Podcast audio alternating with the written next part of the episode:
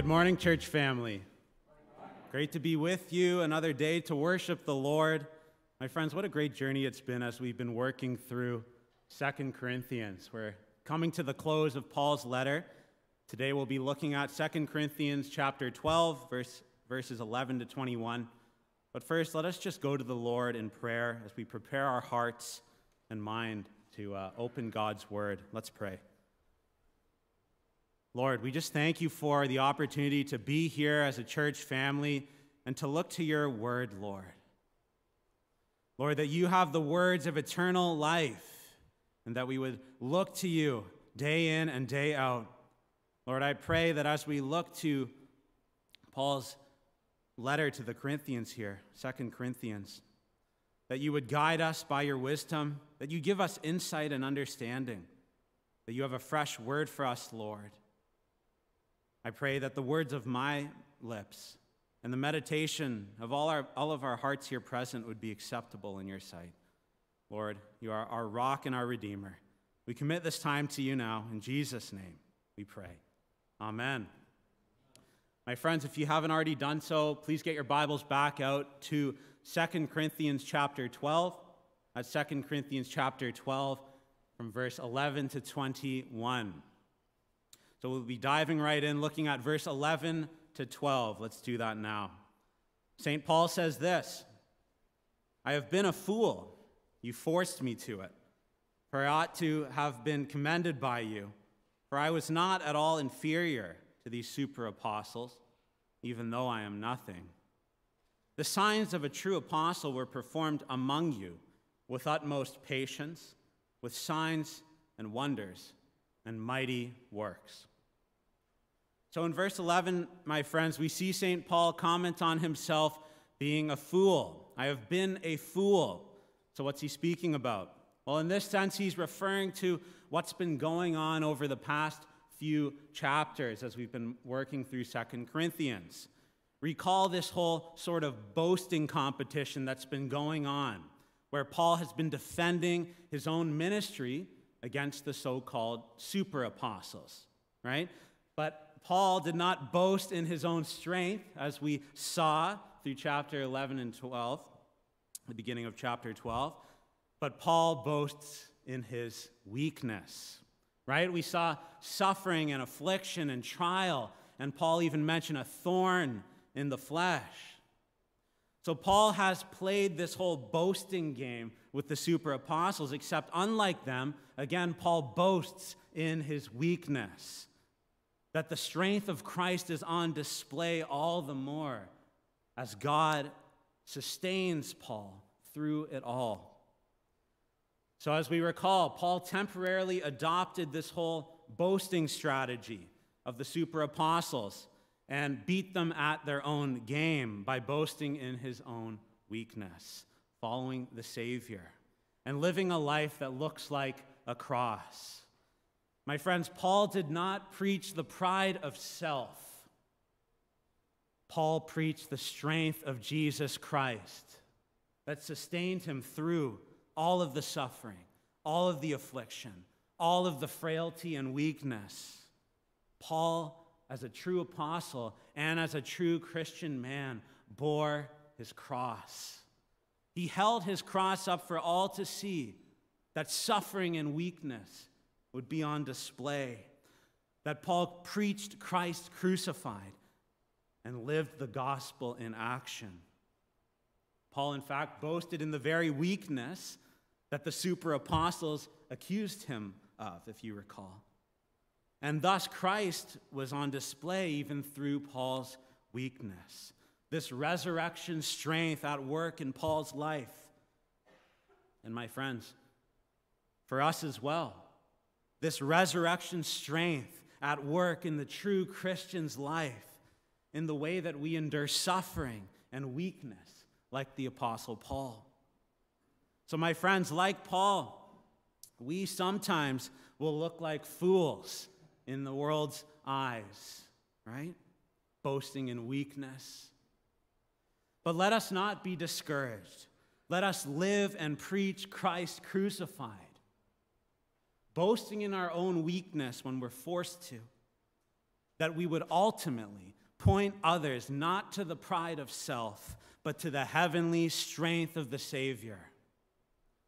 So in verse 11, we see Paul say that he was not at all inferior to the super apostles. In this sense, this explains his boasting. And in the second part of verse 11, he says, Even though I am nothing. And this speaks to Paul's boasting and weakness in a sense.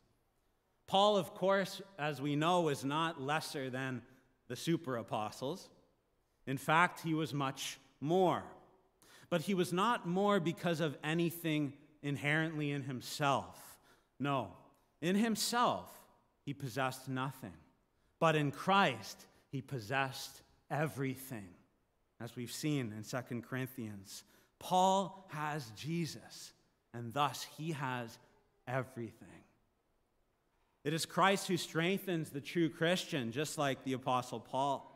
When we realize our weaknesses, being humble in mind, we don't boast of our own strength, nothing in ourselves, but everything from God. Everything from Christ.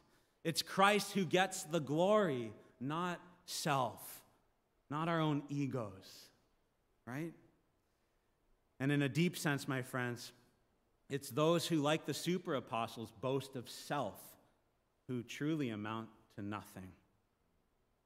So, as we apply this to our lives, then, for the Christian, we being nothing in ourselves, being weak, right? Having weakness, frailty, we yield all that we are to the Lord, relying on His sufficient grace, as we saw last week. In speech and in action and we would live a life that looks like the cross and the joy filled glory of the resurrection. In verse 12, we see this The signs of a true apostle were performed among you with utmost patience, with signs and wonders and mighty works. So we see that it's clear that God has been at work in the church in Corinth, right? The Spirit has been working through the Apostle Paul's life and ministry, and sometimes even in ways that looked foolish in the eyes of the world, in the eyes of secular society. But the validity of Paul's ministry is on display through the power of the Spirit.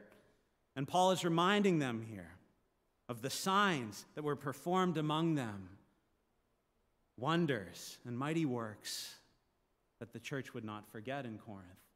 Let us not forget the mighty work that God has done in our lives. Maybe we need to write down what He's done that we would not forget it, that we would be able to share our testimony with others, sharing our story, as already mentioned last week. Ultimately, that others would be encouraged, glorifying God. But, my friends, all of the works of God, in all of it, Never let us forget the most glorious work of all, the most profound miracle, our salvation in Christ. The miracle of when God brought a dead corpse to life. You and me. It was His work. Nothing in ourselves, but the work of salvation is fully God. Regeneration, and the free gift of faith, it was all Him. Eternal life through faith in Christ. Let us not forget this mighty work of God in our lives. Let's look to verse 13 and 14. Paul says this For in what were you less favored than the rest of the churches, except that I myself did not burden you? Forgive me this wrong. Here, for the third time, I am ready to come to you, and I will not be a burden, for I seek not what is yours, but you. So, back in verse 11, Paul denies that he himself is inferior, and now in verse 13, he denies that his treatment of the Corinthians has been inferior. So, here, Paul is likely answering a critique. Um, that said that Paul acted as if the Corinthians were less favored than the other churches. But my friends, what we see in Paul is that Paul, as a true pastor, is not giving the Corinthians his second best. No, Paul is giving all of himself to the Corinthians. This is what we see here. He seeks not what is theirs, but them. So, Paul did not burden the Corinthian church materially, financially. In fact, Paul provided for himself. And this is one of the things we should look at as we look to this text.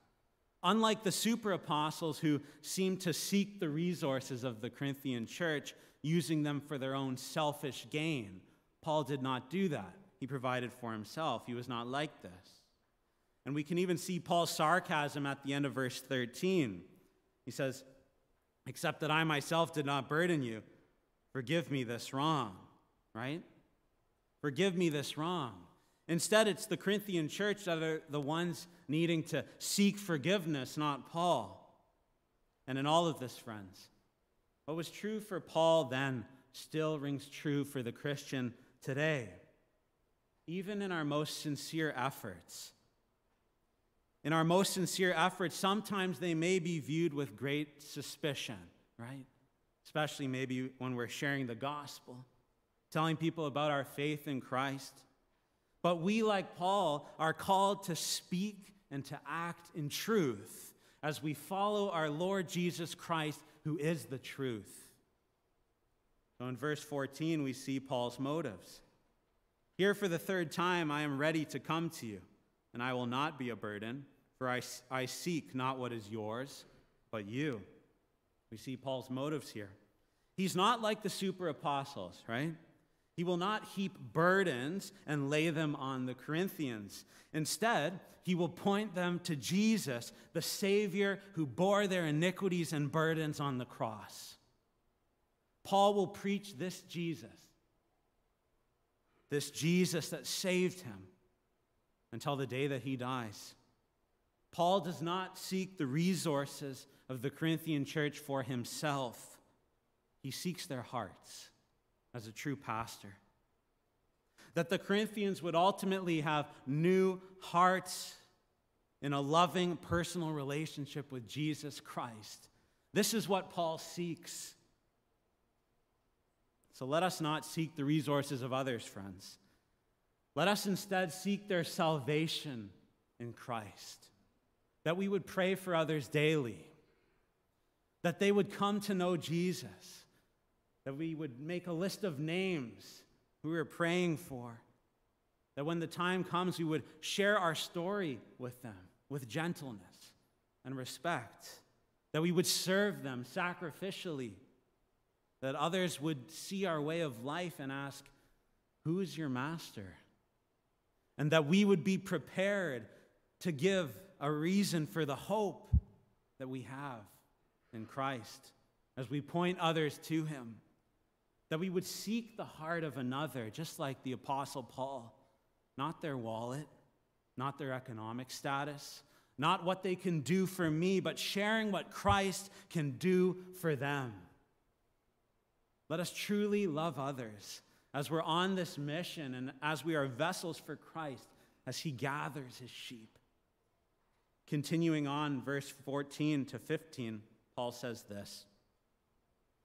For children are not obligated to save up for their parents, but parents for their children. I will most gladly spend and be spent for your souls. So in verse 14, we see Paul use this analogy of the parent child relationship, right? Of course, Paul is a spiritual father to the Corinthians, and it is he who saves up, who treasures up for his spiritual children. Like a father, Paul would pour himself out for them, right? And in verse 15, we see, I will most gladly spend and be spent for your souls. He would do this gladly, with pleasure, spend and be spent for them. Paul gives of himself sacrificially to others because Paul's Lord gave of himself for him the Christian also, that the grace of the gospel would overflow in our lives, as we've said before, because we are connected to the source of living water. His name is Jesus.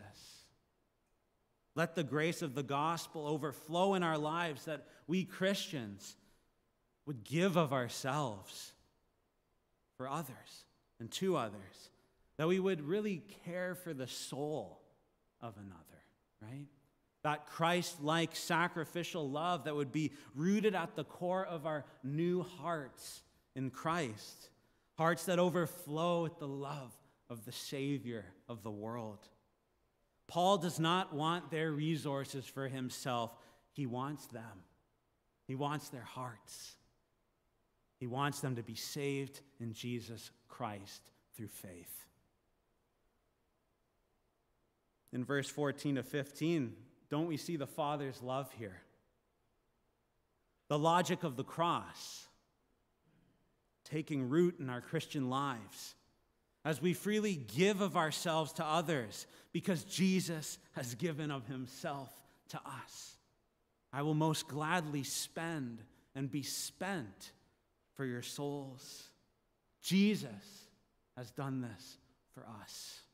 Now we possess an inheritance that is imperishable, undefiled, and kept in heaven for all of us who are united to Christ by faith. This heavenly treasure housed in earthen vessels, right? He gave of himself. Paul follows Christ in this way. The forgiveness of all of our sin, the penalty for our sin paid for in full by Jesus on the cross on our behalf. The perfect life that he lived for us gladly. He gave of himself. For the joy that was set before him, he endured the cross as our substitute. The judgment that we deserve, the wrath of God, he took, our sin laid on him as he died the death that we deserved. And by his wounds we have been healed. Never forget this gospel. Never forget the mighty work that God has done. Jesus paid it all for us, so let us be spent for others. He rose victoriously from the grave. Death has been defeated, friends and by faith alone. His perfect righteousness is credited to our account. He gave of himself. Forgiveness and eternal life gained through faith in him. Jesus, our Savior, gladly spent of himself for our souls to secure our salvation. What a great Savior. And nothing can separate us from his love. Nothing because we have assurance in Jesus Christ. The payment has been made. We were bought with a price, and he will finish what he started in us. So Paul follows this Jesus in his conduct and his care for his flock, care for the soul of another, truly loving his neighbor as himself. Let us do the same, church. Spend and be spent for others. Let's continue with verse 15 to 18. Continuing in verse 15, Paul says, If I love you more, am I to be loved less? But granting that I myself did not burden you, I was crafty, you say, and got the better of you by deceit. Did I take advantage of you through any of those whom I sent to you? I urged Titus to go and sent the brother with him. Did Titus take advantage of you? Did we not act in the same spirit? Did we not take the same steps? Continuing in verse 15, we see that despite Paul's abundant love, right, for the Corinthians, the Corinthians, in some sense, love him less. This is what he says here, what he questions.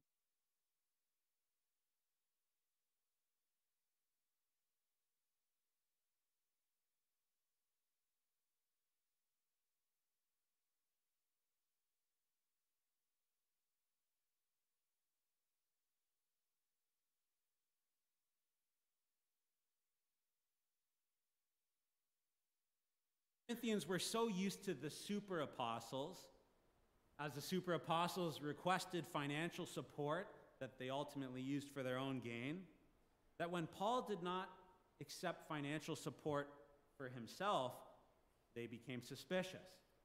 And on the other hand, this also seems to relate to what the Corinthians thought about the collection for the Christians in Jerusalem that we saw a few chapters back. They, they thought Paul was being deceitful in some sense, right? He, he's not asking for, for money for himself, and yet taking up this collection. So, so what's going on, right? They think he's being deceitful and crafty, but he is not. Instead, he is giving of himself to others and calling the Corinthians to do the same. The logic of the cross, to be spent for others, that we call each other to do the same. And so in verses 17 and 18, Paul continues to defend his true gospel ministry and that of his colleagues. Paul, Titus, and the unnamed brother, they all act in the same spirit. There's a unity between them of course, as they're being guided by the third person of the Trinity. And as they walk on the narrow path with the light of Christ directing their steps, everything that they do is in truth. In all of this, friends, we see that in the true gospel, Christ comes to us and does not use us for his good, but loves us for our good. This is what he does. And Paul follows Christ in this way. So we apply this to our lives then. To exploit others is to lay down their lives for our own benefit, like the super apostles. But to truly love others is to lay down our lives for their benefit. Christ laid down his life for our benefit. Thus, all true gospel ministers and all true Christians must serve accordingly. Again, friends, that we would live lives that look like the cross, with arms stretched out in love, like the eternal embrace of the Savior. And so we see that the super apostles are not simply theologically questionable or selfish or prideful, but their whole mode of quote unquote ministry denies the self sacrificial love of the gospel and thus it's not valid. But Paul's ministry is because he follows Christ and preaches Christ crucified, living the gospel in action. Let's look to verse 19. Have you been thinking all along that we have been defending ourselves to you? It is in the sight of God that we have been speaking in Christ, and all for your upbuilding, beloved. As we've seen before, Paul appeals to this reality that he lives his life in the sight of God, in the presence of God, before the face of God, in word and in deed. Paul's words are consistent with the eternal word of God himself, Christ Jesus. Think of it now, friends. The God of creation knows you loves you in Jesus, and you live your whole Christian life in his presence. What a glorious truth. I think we too often forget. We're never alone. I implore you, friends, to practice consciously living in his presence through unceasing prayer, through the reading of God's word always keeping that eternal perspective that we spoke about before. This is what Paul does. Before the face of God, that he lives his life, and he's speaking in Christ. So, Paul touches on his relationship with God here a little bit in verse 19. The deepest and truest audience before this whole drama between Paul and the Corinthians unfolds is God Himself, right? God is the ultimate judge as we live our lives before Him. God is the judge, and in Jesus we are pardoned. In Christ, there's no more separation between God and man. We have a heavenly brother. His name is Jesus. So we, like Paul, living our lives before the face of God, speaking in Christ if we're united to Him by faith. We, like Paul, are confident in the judge's verdict when it comes to our souls because we have an advocate, Christ Himself, as we're justified by faith in Him, not just in ourselves, but declared just through union with Christ by faith. Verse 19 literally reads this Before God, in Christ, we speak. Paul is in Christ as he defends himself before God to the Corinthians, making a defense of his ministry. And thus, Paul is not guilty because he is in Christ. The believer is not guilty because they are in Christ. By faith, believe in him and be saved. Eternity awaits. All, of, all that Paul has done, as we've seen so far, the comforting and the rebuking, what feels good and what feels bad, all of this has been for the upbuilding of the Corinthian church at the end of verse 19, for the true believers, the beloved. So, my friends, let us focus on doing that which builds others up as well, elevating them and imploring them to live with that eternal perspective, with eyes looking up, fixed on the heavens where their Savior is seated. Let us do that as well. Let's look to verse 20 and 21 now. Paul says this For I fear that perhaps when I come, I may find you not as I wish, and that you may find me not as you wish, that perhaps there may be quarreling, jealousy, anger, hostility, slander, gossip, conceit, and disorder. I fear that when I come again, my God may humble me before you, and I may have to mourn over many of those who sinned earlier and have not repented of the impurity, sexual immorality, and sensuality that they have practiced. It's clear that Paul spoke the truth, and he was quite aware of the ramifications, as we see in verse 20. And yet, Paul does not back down. He truly loves the Corinthian church. He loves them, seeks them, and gives of himself to them.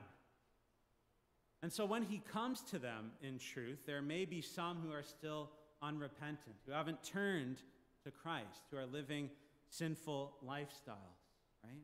And Paul may have to rebuke them and discipline them, so he warns them here, as they're not living with that eternal perspective in Christ. At verse 21, we know that Paul's fatherly ties with the Corinthian church were quite strong, of course. And he knew that if he returned to find some of them still unruly, that it would be humiliating for him in a sense, right? As a father, a spiritual father to them, that Paul would have to mourn over rebellious. So, those who are still engaged in unrepentant sin, Paul warns them because Paul is calling them to life change, right? To turn to the Lord Jesus Christ and be saved that repentance that leads to new life in Christ. He points them to the narrow path that leads to life. And at the end of verse 21, we see some specific sins impurity, sexual immorality, and sensuality. My friends, let us just allow the Spirit to convict us when it comes to these. Things.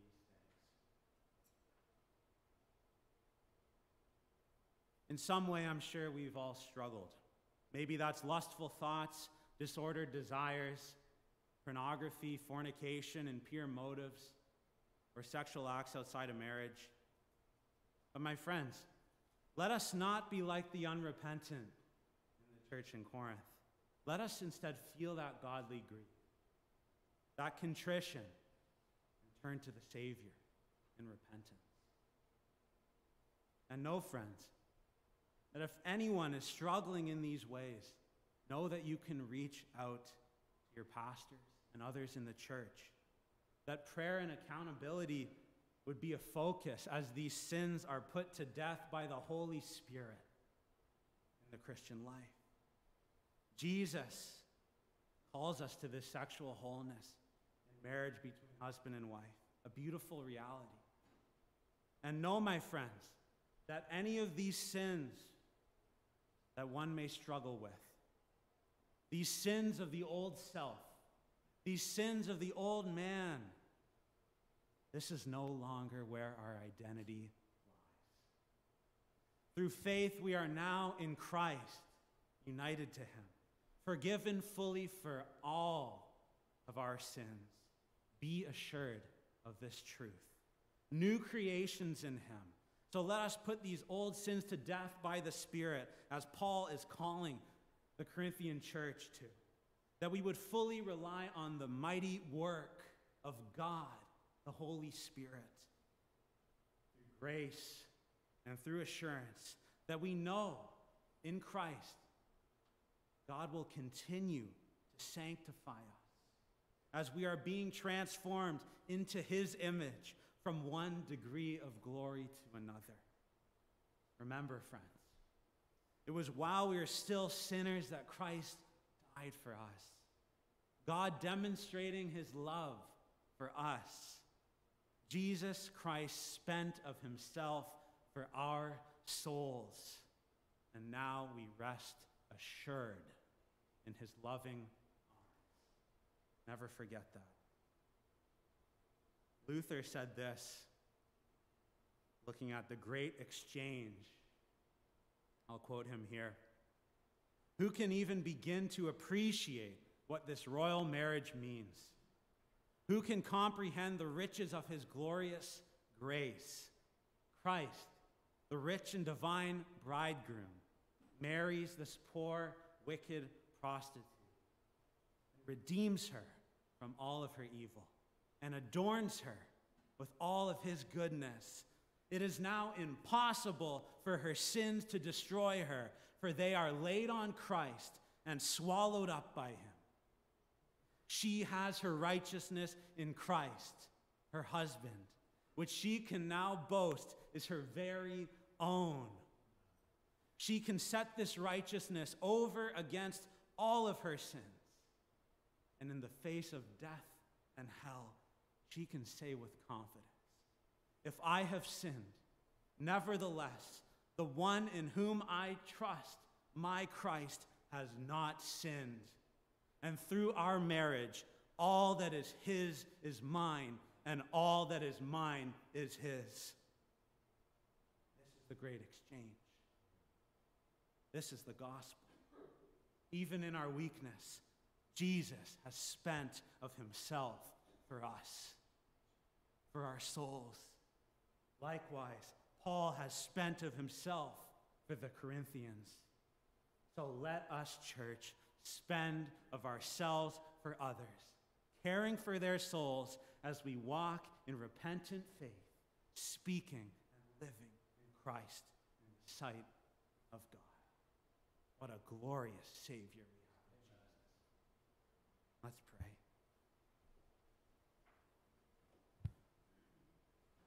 Lord, we come before you. We thank you for what you've done for us in the gospel and that you call us to this Christ like sacrificial love. That we would love God and love our neighbors truly, fully. Lord, we thank you for the gift of living in your presence and the gift of repentance, Lord, and our secure salvation in Christ through faith. You've made us new. Work in your church, Lord. Use us as vessels as we bring this gospel to people that need it the most with gentleness, always prepared with a reason for the hope that's within us. Lead us this day that we would follow you. Sacrificial love. We lift this time up to you now. In Jesus' name we pray. Amen.